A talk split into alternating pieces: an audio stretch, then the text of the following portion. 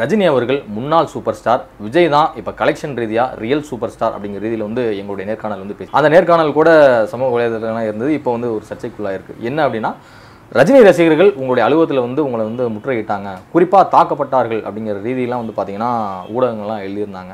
ஆக்சுவலாக ரஜினி ரசிகர்களுடனான சந்திப்பில் அந்த வாக்குவாதத்தில் என்ன நடந்தது? அதாவது உங்களுடைய நேர்காணலில் நான் என்ன சொன்னேன் அப்படின்னா ரஜினி வந்து நேற்று சூப்பர் ஸ்டாரு இன்றைக்கு வசூல் ரீதியில் விஜய் தான் சூப்பர் ஸ்டாரு. ரஜினியை வந்து நீங்கள் முன்னாள் சூப்பர் ஸ்டார்னு வேணால் சொல்லலாம் அப்படின்னு நான் சொன்னேன். இது வந்து என்னுடைய கண்டுபிடிப்பு இல்லை. ரஜினியே கடந்த காலங்களில் சொன்னது தான். அவர் என்ன சொன்னார்னா சூப்பர் ஸ்டார் அப்படிங்கிறது ஒரு நிரந்தரமான பட்டம் கிடையாது. அது வந்து ஒரு சிஎம் பிஎம் கலெக்டர் மாதிரியான ஒரு பதவி அது. நேற்று ஒருத்தர் அந்த இடத்துல இருப்பார் இன்னைக்கு நான் இருக்கேன் நாளைக்கு வேற ஒருத்தர் இருப்பாருன்னு ரஜினியே சொல்லியிருக்காரு. அதுக்கப்புறம் இன்னொரு சந்தர்ப்பத்தில் முக்கியமாக ரசிகர்களிடம் பேசும்போது விஜய் வந்து எப்படி தன்னை மிஞ்சி ஒரு நடிகராக வளர்ந்துக்கிட்டு இருக்காரு அப்படிங்கிறத ஒரு விமான நிலைய சம்பவத்தோட அவர் உதாரணம் காட்டியெல்லாம் பேசியிருக்காரு. ஸோ அதனால என்னென்னா அது நாம் கற்பனையாக கண்டுபிடித்த விஷயம் கிடையாது. இன்னொன்று திரையுலகில் நம்ம வந்து இயங்கிக்கிட்டு இருக்கோம். பல தரப்பினரோட தொடர்பில் இருக்கோம். ஒரு படம் என்ன பட்ஜெட்டில் எடுக்கிறாங்க எவ்வளோக்கு விற்கிறாங்க என்ன கலெக்ட் பண்ணுது எவ்வளோ லாபத்தை கொடுக்குது அப்படிங்கிறதெல்லாம் வச்சு தான் இந்த விஷயங்களையே நம்ம சொல்கிறோம் அன்னைக்கு கரெக்டாக ஜனவரி ஒன்றாம் தேதி அன்னைக்கு என்ன நடந்துச்சு அப்படின்னா திடீர்னு ஒரு பத்து பதினஞ்சு பேர் வந்து நம்ம ஆஃபீஸ்க்கு வந்தாங்க. அவங்கள சும்மா நம்ம அஹ், தவறாவெல்லாம் அவங்கள சொல்லக்கூடாது. வரும்போதே ரொம்ப கண்ணியமாக ஹாப்பி நியூ இயர்லாம் சொல்லிட்டு தான் உள்ளே வந்தாங்க. நான் ஒன்று நீங்கள் யாருன்னு கேட்டேன். சார் ரஜினி மன்றத்துலேருந்து வர்றோம் அப்படின்னாங்க. அப்படியா வாங்க அப்படின்ட்டு நானே சேர் போட்டு உட்கார சொன்னேன். சில பேர் நின்றுக்கிட்டு இருந்தாங்க. அப்போ என்ன விஷயம்னு கேட்கும்போது நீங்கள் எப்படி முன்னாள் சூப்பர் ஸ்டார்னு சொன்னீங்க? அப்படின்னு வந்து பயங்கர வேகமாக ஆரம்பித்தாங்க அப்போ நான் ரொம்ப பொறுமையாக சொன்னேன். ஏன்னா இது போன்ற எதிர்ப்புகளை எல்லாம் நம்ம பல முறை சந்திச்சிருக்கோம். அதனால் அது நமக்கு ஒன்றும் புது அனுபவம்லாம் கிடையாது. நான் சொன்னேன் சூப்பர் ஸ்டார்னு சொல்கிற உரிமை உங்களுக்கு இருக்குல்ல? முன்னாள் சூப்பர் ஸ்டார்னு சொல்கிற உரிமை எனக்கு இருக்குது அல்லது விஜய சூப்பர் ஸ்டார்னு சொல்கிற உரிமை எனக்கு இருக்குது அப்படிங்கும்போது அவங்க வழக்கம் போல் டேட்டாக்கள்லாம் அள்ளி விட்டு அடடு உங்களுக்கு தெரியுமா? டூ பாயிண்ட் ஓ படம் வந்து சென்னையிலேயே இருபத்தாறு கோடி கலெக்ட் பண்ணுச்சு. அப்போ அது பத்து மடங்கு கணக்கு போட்டிங்கன்னா தமிழ்நாட்டில் இரநூத்தி அறுபது கோடி தெரியுமா உங்களுக்கு அப்படின்னாங்க. எனக்கு பயங்கர சிரிப்பு தான் வந்தது. ஏன்னா அந்த திரையுலக அந்த சினிமா ஏரியா இருக்குல்ல சிட்டி செங்கல்பட்டு மதுரை அப்படிங்கிற மாதிரி தமிழ்நாட்டில் பத்து ஏரியாவெல்லாம் கிடையாது. அதுக்கப்புறம் சிட்டியில் இருபத்தாறு கோடி ரூபா கலெக்ட் பண்ணுச்சுன்னா திருநெல்வேலி கன்னியாகுமரியிலையும் அதே இருபத்தாறு கோடி கலெக்ட் பண்ணாது. ஒவ்வொரு ஏரியாவுக்குமே பார்த்தீங்கன்னா தியேட்டர்களுடைய எண்ணிக்கை வேறுபடும் வசூல் வேறுபடும் அந்த ஷேரு வேறுபடும் விற்பனை வேறுபடும். இதெல்லாம் நம்மளை மாதிரியான அந்த ஒரு ட்ரேடு தெரிஞ்சவங்களுக்கு தான் தெரியும். பட் இவர்கள்லாம் வெறும் ரசிகர்கள் தானே அப்படின்னாங்க. பட் அவங்களுக்கு நான் விளக்குனேன். ஏங்க ரசிகர்களுக்குள்ளே ஷேர் பண்ணிக்கிற டேட்டாவெல்லாம் வந்து முக்கியமே கிடையாதுங்க. எங்களை மாதிரி ஆள் சொல்கிறது தான் ஆத்தன்டிக்காக இருக்கும். அப்படின்னு அப்படி போச்சு. என்னன்னா ஒரு ஒரு பத்து பதினஞ்சு நிமிஷம் அந்த சந்திப்பு போச்சு. இதில் ஒரு சில பேர் முக்கியமாக ஒருத்தர் வந்து வா போன்னு பேசணுன்னா கடுப்பாயிட்டேன். என்னை உரிமையில் பொறுத்த உங்களை வரைக்கும். ஆமா. பேசியிருக்காங்க. என் ஆஃபீஸில் உட்காந்துட்டு என்னையே வா போன்னு பேசுறியா மரியாதையை வெளில போ அப்படின்னு. அப்புறம் மற்றவங்கெல்லாம் வந்து அவரை ஆஃப் பண்ணி உட்கார வச்சிட்டாங்க. அப்புறம் இன்னொருத்தர் வந்து நீங்கள் நல்லா இருக்க மாட்டீங்க. உங்கள் குடும்பம் நல்லா இருக்காது. அது நல்லா இருக்காது இது நல்லா இருக்காது அப்படின்னாரு. நான் கேட்டேன் சாபோடம் வந்தீங்களா? ஆமாம் விட்டாச்சா? வெளில போங்க அப்படின்னு. ஸோ இந்த மாதிரி தான் அந்த இது போச்சு. மற்றபடி அவங்க பார்த்தீங்கன்னா ஒரு விரும்பத்தகாத அளவுக்கு எதுவுமே நடக்கலை. அதே நேரம் என்னன்னா அவர்களுடைய வருகையை வந்து நம்ம நிச்சயமாக ரசிக்க முடியாது. என்னன்னா நீங்கள் உங்கள் கருத்தை சொல்லணும்னு நினச்சிங்கன்னா குறைந்தபட்சம் எங்கிட்ட நீங்கள் அப்பாயின்மெண்ட் வாங்கிட்டு வந்திருக்கணும். சார் இந்த மாதிரி நாங்கள் சோ அண்ட் சோ உங்களை சந்திக்க விரும்புகிறோம் இன்ன காரணத்துக்காகன்னு சொன்னீங்க அப்படின்னா நான் வாங்கன்னு நிச்சயமாக சொல்லுவேன். அதை மீறி நீங்கள் வந்து ஒரு திடீர்னு வந்து முன்னறிவிப்பு இல்லாமல் ஒரு பத்து பேர் வர்றதுங்கிறது ஒரு அநாகரிகம். அது மட்டும் தான் நமக்கு பெரிய வருத்தம். அதுக்கப்புறம் எல்லா காலங்களிலும் இந்த ரசிகர்கள்ங்கிறவங்க இப்படி தான் இருக்காங்க. அது வந்து நமக்கு வந்து ஒரு பெரிய வருத்தத்தை கொடுக்குது.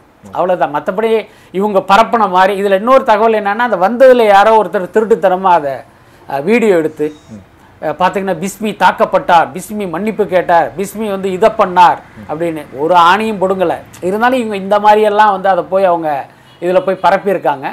அதுக்கப்புறம் பார்த்தீங்கன்னா கடைசியாக அந்த செல்ஃபி எடுக்கணும்னு அவங்க நம்மளோட ஃபோட்டோலாம் எடுத்துக்கிட்டாங்க. அப்போ நம்ம கேமராமேனும் என்னன்னா அது ஒரு ஃபோட்டோ எடுத்தார். நல்ல வேளை அதை தான் நான் கூட ஷேர் பண்ணேன். இதுதாங்க நடந்தது அப்படின்ட்டு. ரொம்ப சுருக்கமாக சொல்லணும்னா ரஜினி ரசிகர்களாக வந்தாங்க. போகும்போது வலைப்பேச்சு ரசிகர்களாக போனாங்க. இதுதான் உண்மை. சரி இப்போ வாரிசு படத்தினுடைய தயாரிப்பாளர் தில்ராஜ் அவர்கள் வாரிசு படத்தினுடைய ஆடியோ லான்ச்லேயே வந்து சொன்னார் one one one number one இப்போ இருக்கிற தமிழில் வந்து பார்த்தீங்கன்னா தமிழ் சினிமாவில் சூப்பர் ஸ்டார்னா விஜய் தான் அப்படின்னு சொல்லிட்டு விஜய் அவர்களும் அதை கேட்டுட்டு வந்து அமைதியாக இருந்தார். வேறு எதுவுமே மறுப்பு தெரிவிக்கல. இது எல்லாமே பார்க்கும்போது விஜயே வந்து அந்த பட்டத்தை வந்து ஏற்கக்கூடிய ஒரு மனநிலை இருக்கிறாரு அப்படிங்கிற ரீதியில் நிறைய பேர் சொல்லிக்கிறாங்க. இன்னொரு விஷயம் நடிகர் சரத்குமார் அவர்களும் அதே மேடையில் சொல்கிறாரு விஜய் தான் தற்போதைய சூப்பர் ஸ்டார் அப்படிங்கிற ரீதியில். அன்னைக்கு வந்து கலைஞர் வந்து ஆச்சரியப்பட்டார் என்ன அப்படி சொல்லிட்டு அப்படின்னு சொல்லிட்டுலாம் கேட்டார். ஆனால் நிச்சயமாக ஒரு நாள் வந்து இவர் தான் சார் சூப்பர் ஸ்டார் எதிர்காலத்தில் அப்படின்னு நான் சொன்னேன் அப்படின்லாம் சொன்னார். ஸோ அவங்களையெல்லாம் வந்து குறி வைக்காமல் ஏன் பத்திரிகையாளர்களை குறி வைத்து இது மாதிரியான விஷயங்களை வந்து கேட்க வர்றாங்க? அதிலும் குறிப்பாக என்ன கேட்க வேண்டியிருக்கு அப்படின்னா இதில் வேறு எதுவும் அழுத்தம் இருக்கான்னு நினைக்கிறீங்களா? இல்லை நான் அப்படியெல்லாம் எதுவும் நினைக்கவே இல்லை. பொதுவாகவே ரசிகர்களுக்கு வந்து ஒரு பெரிய யோசிக்கிற திறன்லாம் இருக்காது. அவங்கள பொறுத்த வரைக்கும் அப்படியே அந்த கடிவாளம் போட்ட அந்த குதிரை மாதிரி தான். அவங்களுக்கு அந்த ரசிகர் அவருடைய அபிமான நடிகர் அதுதான் ஃபோக்கஸ் பாயிண்ட் நீங்கள் ஒரு திறந்த மனதோடு திறந்த பார்வையோடு ஒரு விஷயத்தை அணுகும் போது தான் இப்போ இவர் சொல்கிறது உண்மையா பொய்யா இவர் மிகைப்படுத்தி சொல்கிறாரா என்ன அல்லது கம்மியாக சொல்கிறாராங்கிறத உங்களால் அனலைஸ் பண்ண முடியும். ஆனால் நீங்கள் வந்து ஒரு முன் தீர்மானம் எடுத்துட்டீங்கன்னு வச்சுக்கோங்க. இவர் தான் நம்பர் ஒன் வேறு யாருமே இல்லை அப்படின்னு நீங்கள் ஒரு இரநூறு வருஷம் நீங்கள் இப்படியே உட்காந்துருந்தீங்க அப்படின்னா அப்போ கோளாறு எங்கேங்கிறத நீங்கள் புரிஞ்சுக்கலாம். ஆமாம் ஸோ அந்த மாதிரி. தான் இவங்கெல்லாம். அதுக்கப்புறம் என்னன்னா இவர்களுக்கு நம்மை தேடி வருகிற தைரியம் யார் கொடுத்தது? அப்படின்னா நிச்சயமா நம்மை பிடிக்காத வேற யாரோ கூட இதற்கு பின்னணியில் இருந்திருக்கலாம். பட் இதுக்கெல்லாம் அஞ்சுகிற ஆள் நம்ம கிடையாது. அதனால் அது ஒரு பெரிய விஷயம் இல்லை. அதை பற்றி இவ்வளோ நேரம் நம்ம பேச வேண்டியதற்கான அவசியம் இல்லை அப்படின்னு தான் நான் நினைக்கிறேன். அப்புறம் நீங்கள் கேட்ட அந்த முதல் கேள்வி என்ன அப்படின்னா இதை விஜய் ரசிக்கிறாரா விரும்புகிறாரா அப்படின்னா நிச்சயமாக ரசிக்கிறார் விரும்புகிறார்னு தான் அர்த்தம். என்னன்னா ஒரு தயாரிப்பாளர் அப்படி பேசிட்டாரு. அப்புறம் அதே வாரிசு ஆடியோ லான்ச்லயே சரத்குமார் பேசுறாரு. அப்ப அதுல உடன்பாடு இல்லை அல்லது ஒரு மிகைப்படுத்தி சொல்றாங்க அல்லது ஐயோ ரஜினியுடைய சூப்பர் ஸ்டார் பட்டத்தை நமக்கு சுமத்துறாங்களா இப்போ ரஜினி சார் என்ன நினைப்பாரு அப்படின்னு விஜய் ஒருவேளை ஃபீல் பண்ணியிருந்தா அந்த மேடையில் ஏன்னா அவர் தானே கடைசியா ஏற்புரை வழங்குறாரு. அப்ப அவர் சொல்லியிருக்கலாமே. தில்ராஜ் இந்த மாதிரி சொன்னாருங்க அப்படியெல்லாம் கிடையாதுங்க. என்ன நான் அப்படியெல்லாம் நினைக்கல. அல்லது பார்த்தீங்கன்னா இந்த மாதிரி சரத்குமார் இந்த மாதிரி சொன்னாரு அவர் ஏதோ என் மேல உள்ள அன்புனால சொல்றாரு. நான் அப்படியெல்லாம் நினைக்கல. என்றைக்குமே ரஜினி தான் சூப்பர் ஸ்டார்னு விஜய் சொல்லியிருக்கலாமே. ஏன் சொல்லலை? அப்ப அவர் வந்து அதை விரும்புகிறார் ரசிக்கிறார். அதுதான் உண்மை.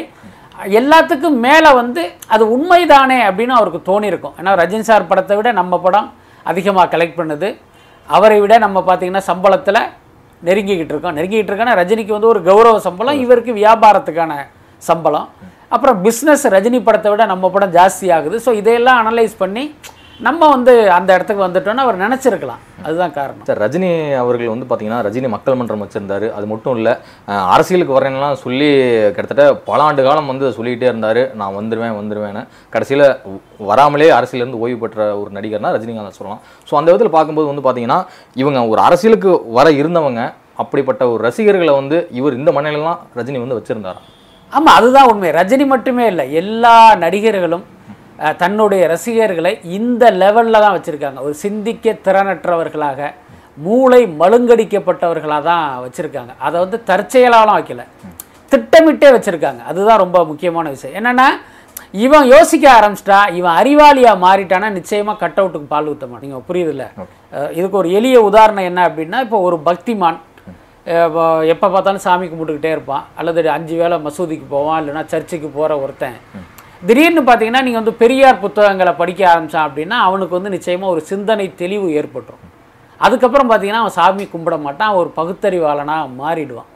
இந்த மாற்றம் எப்படி அவனுக்குள் நிகழ்ந்திருக்கும் அப்படின்னா பெரியார் புஸ்தகங்களை படித்ததன் மூலமாகத்தான். ஸோ அந்த மாதிரி ஒரு நடிகனை வழிபடுகிற ஒருத்தன் இந்த மாதிரி புத்தகங்கள்லாம் படிக்க ஆரம்பிக்கும் போது அவனுக்கு ஒரு சிந்தனை தெளிவு ஏற்பட்டுரும். அடடா நம்ம ஒரு தப்பு பண்ணிட்டு இருக்கோம் நம்ம வந்து ஒரு தவறான ஆளை வழிபடுறோம் ஆராதிக்கிறோம் இது தப்பு இது ஒரு சமூக கேடு. அப்போ நம்ம ஒரு சரியான பாதைக்கு போகணுங்கிற ஒரு முடிவை எடுத்துருவான். அந்த மாதிரி ஒவ்வொரு ரசிகனும் முடிவெடுத்து வேற பாதைக்கு போயிட்டான் அப்படின்னா இங்கே கட் அவுட்டுக்கு பால் ஊற்ற ஆள் இருக்காது. இந்த நடிகர்களை கொண்டாடுவதற்கு ஆள் இருக்காது. அதனால தான் இவங்க என்ன பண்ணுறாங்கன்னா இவன் இந்த லெவல்லையே இருக்கணும் அப்படின்னு நினைக்கிறாங்க. அதுதான் முக்கியமான காரணம். ஸோ இப்போ ரஜினிகாந்த் அன்றைக்கு அரசியலுக்கு வரணும்னு நினைச்சாரு. அவர் வந்திருந்தா என்ன ஆயிருக்கும்? இந்த ரசிகர்கள் பார்த்தீங்கன்னா அன்னைக்கு தொண்டனா மாறி இருப்பான் இதே மாதிரி இன்னொரு கட்சிக்காரன் தொண்டனை போய் பார்த்தீங்கன்னா அவங்ககிட்ட ஒரு வன்முறையை காட்டியிருப்பாங்க. இந்த நாட்டினுடைய சட்டம் ஒழுங்கு பாதிக்கப்பட்டு ஒரு சமூக அமைதியே கெட்டு போயிருக்கும். புரியுதா இல்லையா? ஸோ இதுதான் நிலவரம். ஒரு நல்ல படம் அதுவே தன்னை வந்து விளம்பரப்படுத்திக்கும் அப்படிங்கிற ரீதியில் வந்து பார்த்தீங்கன்னா அஜித் குமார் அவர்கள் சில வாரங்களுக்கு முன்பு சொன்னார். ஆனால் இப்போ இருக்கிற சுச்சுவேஷனில் வந்து பார்த்தீங்கன்னா துணிவு படக்குழுவினர் வந்து போட்டி போட்டு பேட்டி கொடுக்குறாங்க. அதே சமயம் வந்து பார்த்தீங்கன்னா தங்களுடைய படங்களை விளம்பரப்படுத்திட்டே வராங்க. இன்னும் ஒருபடி மேலே போய் பார்த்தீங்கன்னா துபாயில் ஸ்கை டைவிங்லாம் பண்ணாங்க. ஸோ இது இந்த ரெண்டு செயல்களையும் நீங்கள் எப்படி ஒப்பிடுறீங்க? அதாவது ஒரு படம் அந்த படத்துக்கான விளம்பரத்தை தானே தேடிக்கும் அப்படின்னு வந்து நடிகர் அஜித் குமார் சொல்லலாம். அது தப்பு கிடையாது. ஆனால் அஜித் குமார் தயாரிப்பாளராக இருந்தால் இந்த வார்த்தையை சொல்லுவாரா? சொல்ல மாட்டார். அப்போ அந்த ப்ரொமோஷனுடைய வேல்யூ தயாரிப்பாளருக்கு தான் தெரியும். ப்ரொமோஷன் இல்லாமல் படம் ஃப்ளாப் ஆகிடுச்சுன்னா அதனுடைய வழி வந்து தயாரிப்பாளருக்கு தான் தெரியும். அதுக்கப்புறம் அஜித் வந்து தன்னுடைய படங்களுக்கு ப்ரொமோஷன் பண்ண எந்த காலத்துலையும் வரமாட்டார். அப்போ மற்ற கோ ஆர்டிஸ்ட்களை வச்சு அந்த டேரக்டரை வச்சு தான் அந்த படத்துக்கு வந்து ப்ரொமோஷனை தேடணும். அதுதான் தய துணிவு தயாரிப்பாளருக்கு உள்ள நெருக்கடி. ஸோ அதை வந்து அவர் பண்ணிக்கிட்டு இருக்காரு. என்னடா அஜித் இப்படி சொன்னாரே? இப்போ இந்த தயாரிப்பாளர் இப்படி பண்ணுறாரே இது முரண்பாடாக இருக்குது அப்படின்னு நம்ம பார்க்க முடியாது. ஒருவேளை அஜித் வந்து இப்படி சொல்லிட்டு ரெண்டு நாள் கழிச்சு அவரே ப்ரொமோஷனில் வந்து நின்னார் அப்படின்னா இப்போ அவர் சொன்னது வந்து முரண்பாடு.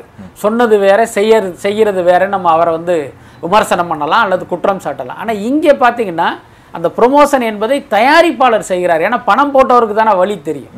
ஸோ அதுதான் காரணம். அதுக்கப்புறம் அந்த ஓவர்சீஸில் நடக்கிற அந்த ப்ரொமோஷனுக்கான பின்னணியில் இருக்கிறது லைக்கா லைக்கா வந்து இந்த படத்தினுடைய ஓவர்சீஸ் உரிமையை வந்து பதினாலு கோடிக்கு வாங்கியிருக்காங்க.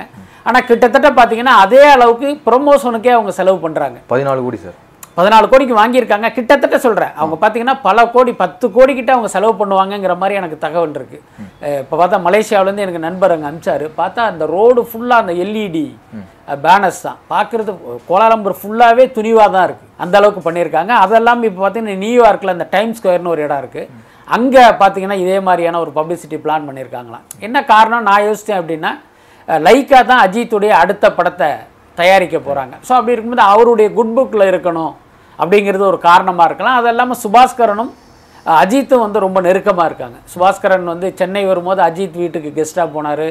அஜித் லண்டன் போகும்போது சுபாஸ்கரன் வீட்டுக்கு கெஸ்ட்டாக போனார். அந்த அளவுக்கு அவங்க ரொம்ப நெருக்கமாக இருக்காங்க. ஸோ அந்த லாப நஷ்டம் என்பதை தாண்டி இந்த படத்துக்கு வந்து நம்ம ஏதோ ஒரு வகையில் சப்போர்ட் பண்ணணுன்ட்டு லைக்கா ரொம்ப கடுமையாக பண்ணிகிட்டு இருக்காங்க. ஸோ இதுதான் நிலவரம் துணிவுக்கு ஈக்குவலாக வாரிசு டீமும் வந்து பார்த்தீங்கன்னா ப்ரொமோஷனில் வந்து பயங்கரமாக களமிறங்கியிருக்காங்க. ஆக்சுவலாக வாரிசு டீமோட வியூகம் வந்து எடுபட்டிருக்கா? இல்லை துணிவு டீமோட வியூகம் வந்து எடுபட்டிருக்கா சார் இல்லை அதை நம்ம பார்க்கும்போது என்னென்னா ரெண்டு பேருமே ஒருத்தருக்கு ஒருத்தர் சளைக்காமல் பண்ணுறதா தான் நான் நினைக்கிறேன். அதே நேரம் நீங்கள் அஜித் ரசிகர்கிட்ட போய் கேட்டிங்கன்னா துணிவு தான் சூப்பராக ப்ரொமோட் பண்ணுறாங்கன்னு சொல்லுவாங்க. நீங்கள் விஜய் ரசிகர்கிட்ட கேட்டால் வாரிசு தான் பண்ணுறாங்கன்னு சொல்லுவாங்க. நம்ம ஒரு மூன்றாம் மனிதராக பார்க்கும்போது ஒருத்தரை ஒருத்தரை சலைக்காமல் பண்ணுறாங்கன்னு தான் எனக்கு தோணுது. அதே நேரம் என்னன்னு கேட்டால் அந்த வாரிசு ப்ரொமோஷனில் வந்து ஒரு சின்னதாக ஒரு சாதுரியம் இருக்கிறதா நான் பார்க்குறேன் என்ன அப்படின்னா முதல்ல என்ன பிளான் பண்ணாங்க அப்படின்னா முப்பத்தி ஒன்றாம் தேதியே இந்த படத்தினுடைய ட்ரெய்லரை ரிலீஸ் பண்ணணுங்கிற மாதிரி இவங்க பிளான் பண்ணி வச்சுருந்தாங்க. திடீர்னு துணிவு வந்து டிசம்பர் முப்பத்தொன்று அப்படிங்கும்போது இவங்க வந்து ஒன்றாம் தேதிக்கு நகர்ந்தாங்க. அதுக்கப்புறம் என்ன பண்ணாங்க அப்படின்னா அந்த ஒன்றாம் தேதி இல்லாமல் அதை ரெண்டாம் தேதிக்கு மாற்றினாங்க என்னடான்னா இப்போ ஒன்றாம் தேதி அன்னைக்கு வாரிசுடைய ஆடியோ லான்ச் வந்து சன் டிவியில் டெலிகாஸ்ட் ஆகுது. ஸோ அப்போ அன்றைக்கு முழுக்க வந்து அது வந்து ட்ரெண்டிங்கில் இருக்கும். அது வந்து ஒரு பேசு பொருளாக இருக்கும். அந்த நேரத்தில் நம்ம ட்ரெய்லர் விட்டோம்னா அதை காலி பண்ணிடும். அல்லது இது காலி ஆயிடுங்கிறதுனால அதை அப்படியே தள்ளி வச்சாங்க. பார்த்தா ஜனவரி ரெண்டு ஜனவரி ரெண்டு அன்னைக்கு விடலான்னு பார்த்தா அன்னைக்கு தான் அந்த லோகேஷ் கனராஜ் படம் ஸ்டார்ட் பண்ணுறாங்க ஸோ அந்த செய்தி வந்து உங்களுக்கு பரபரப்பாக போயிட்டு இருக்கும்போது இது வந்து அதை டைவர்ட் பண்ணிடும். அப்போ என்ன பண்ணலாம்னா இப்போ நாலாம் தேதிங்கிற அளவுக்கு அதை தள்ளி வச்சுருக்காங்க. இன்னொரு காரணம் என்னன்னா இப்போ துணிவுடைய ப்ரொமோஷன் மெட்டீரியல்ஸ் வந்து மொத்தமாக முடிஞ்சு போச்சு. இனிமேல் துணிவுக்கு வந்து ப்ரொமோட் பண்ணுறதுக்கு எந்த மெட்டீரியலும் கிடையாது. டீசர் ட்ரெய்லர் ஃபர்ஸ்ட் லுக் எதுவுமே கிடையாது. எல்லாம் முடிஞ்சு போச்சு.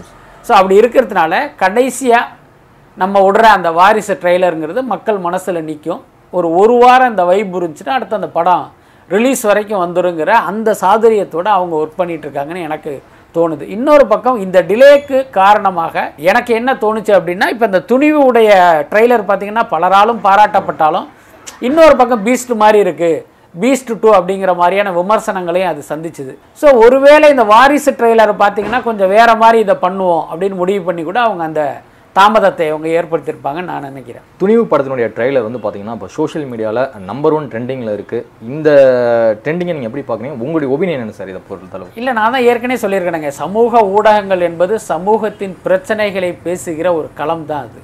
ஆனால் துரதிர்ஷ்டவசமாக பார்த்தீங்கன்னா இந்த சினிமா நடிகர்களுடைய ரசிகர்களுடைய கையில் போய் அது சிக்கிக்கிச்சு. இன்னைக்கு சினிமா எப்படி ஒரு இயக்குனரின் மீடியா அது நடிகர்கள் கையில் போய் மாட்டிக்கிச்சோ அதே மாதிரி இந்த சமூக ஊடகங்கள் இந்த நடிகர்களுடைய ரசிகர்கள் நடிகர்களுடைய இந்த இணைய கூலிகள் கையில் போய் சிக்கிடுச்சு.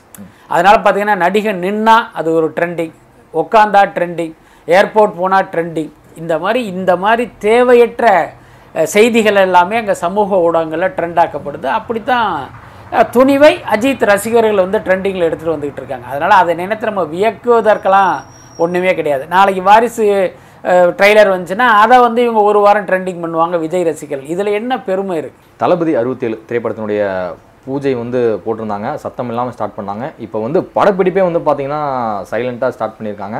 மனோபாலா சார் வந்து ஒரு விஷயம் குறிப்பிட்டிருந்தாரு. சூப்பராக ஃபர்ஸ்ட் டே வந்து விஜய் அவர்களும் சரி லோகேஷ் கனகராஜ் அவர்களும் சரி நல்லா கோஆர்டினேட் பண்ணி சூப்பராக பண்ணியிருக்காங்க அப்படின்னு சொல்லிட்டு. ஸோ இது எல்லாமே பார்க்கும்போது வந்து பார்த்தீங்கன்னா இப்போவே அவங்களும் ப்ரொமோஷன் ஸ்டார்ட் பண்ணிட்டாங்க சார் இல்லை அவங்க வந்து ப்ரொமோஷன் பண்ணலை. அதான் முக்கியமான விஷயம். ஏன்னா அவங்கள பொறுத்த வரைக்கும் ஒரு விஷயத்தில் தெளிவாக இருக்காங்க.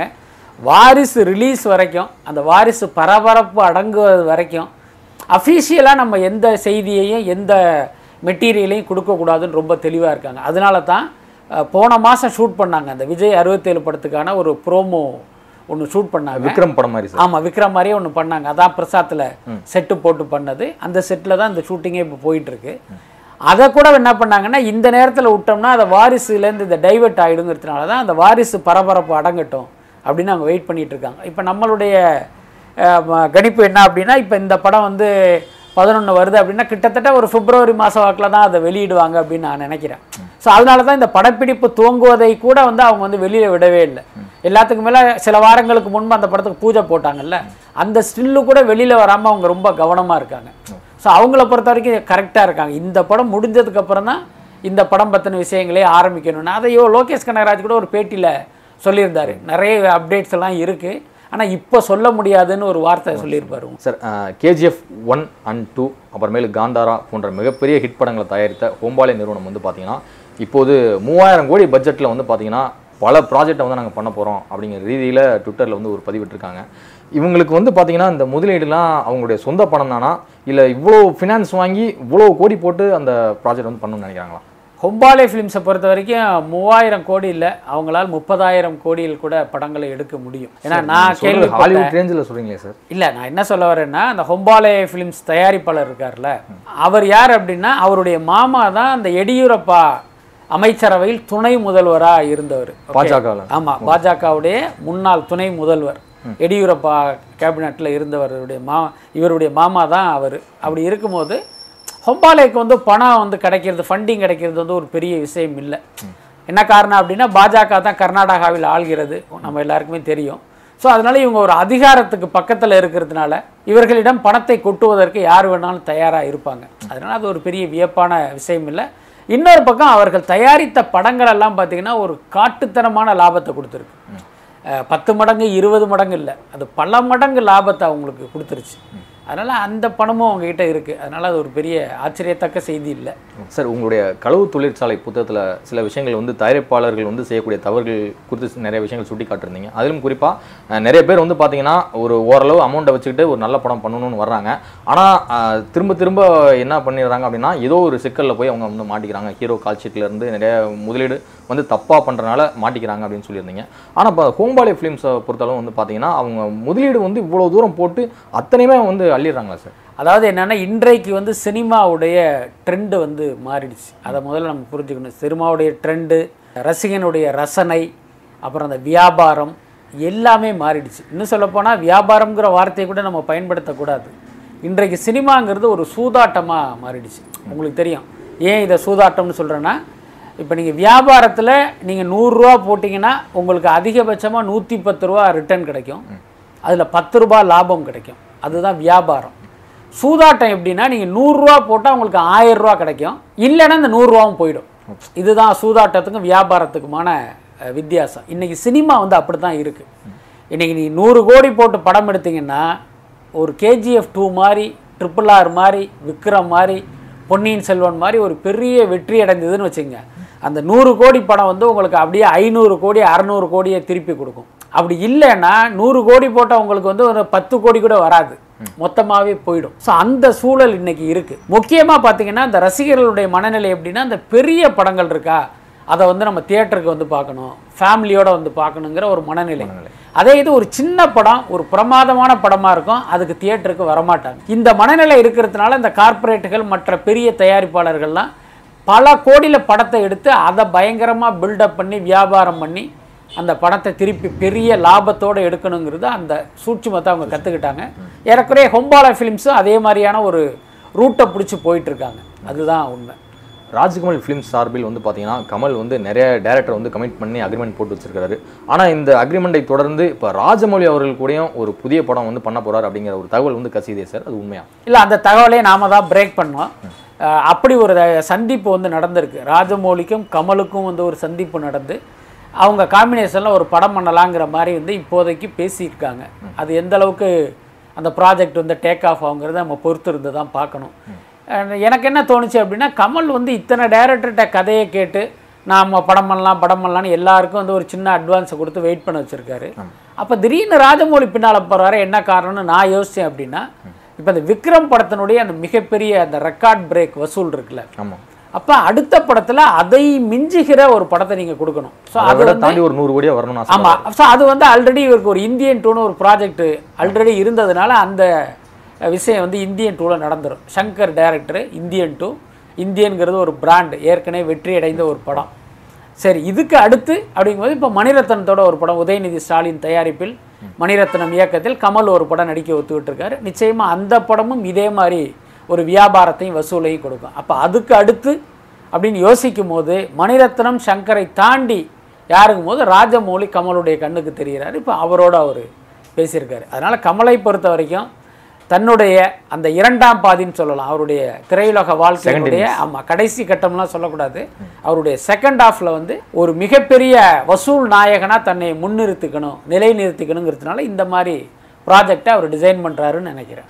ஹேராம் படத்தை ஏன் நான் உருவாக்கினேன் அப்படிங்கிற ரீதியில் வந்து பார்த்தீங்கன்னா ராகுல் காந்தி அவர்களோடு பேசிய அந்த உரையாடலில் வந்து பார்த்தீங்கன்னா கமல் வந்து வெளிப்படுத்தியிருக்காரு.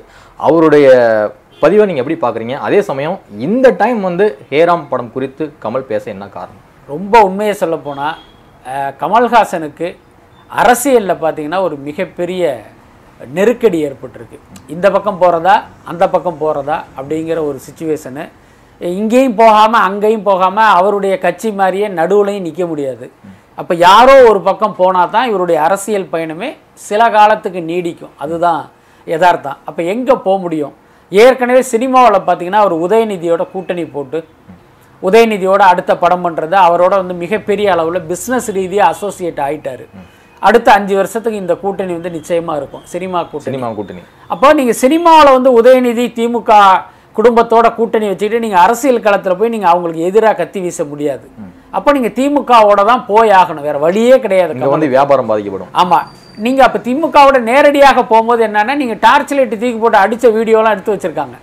எதிர்க்கட்சிக்காரங்க அதை வந்து அந்த நேரத்தில் போடுவாங்க. எப்போ நீங்கள் தானே உதயநிதியையும் ஸ்டாலினையும் பார்த்துட்டு இது டார்ச் லைட் வீசுனீங்க இப்போ மட்டும் இனிக்குதான்னு கேட்பாங்க. அப்போ கமல் என்ன பண்ணுறாருன்னா அதுக்கு வந்து ஒரு ஷார்ட்கட் அந்த கூட்டணிக்குள்ளே போகிறதுக்கு நேரடியாக இங்கே போனால் தானே நீங்கள் இப்படி சொல்லுவீங்க. நாங்கள் வந்து காங்கிரஸ் வழியாக போகிறோம் காங்கிரஸோடு நாங்கள் கூட்டணி வச்சோம்.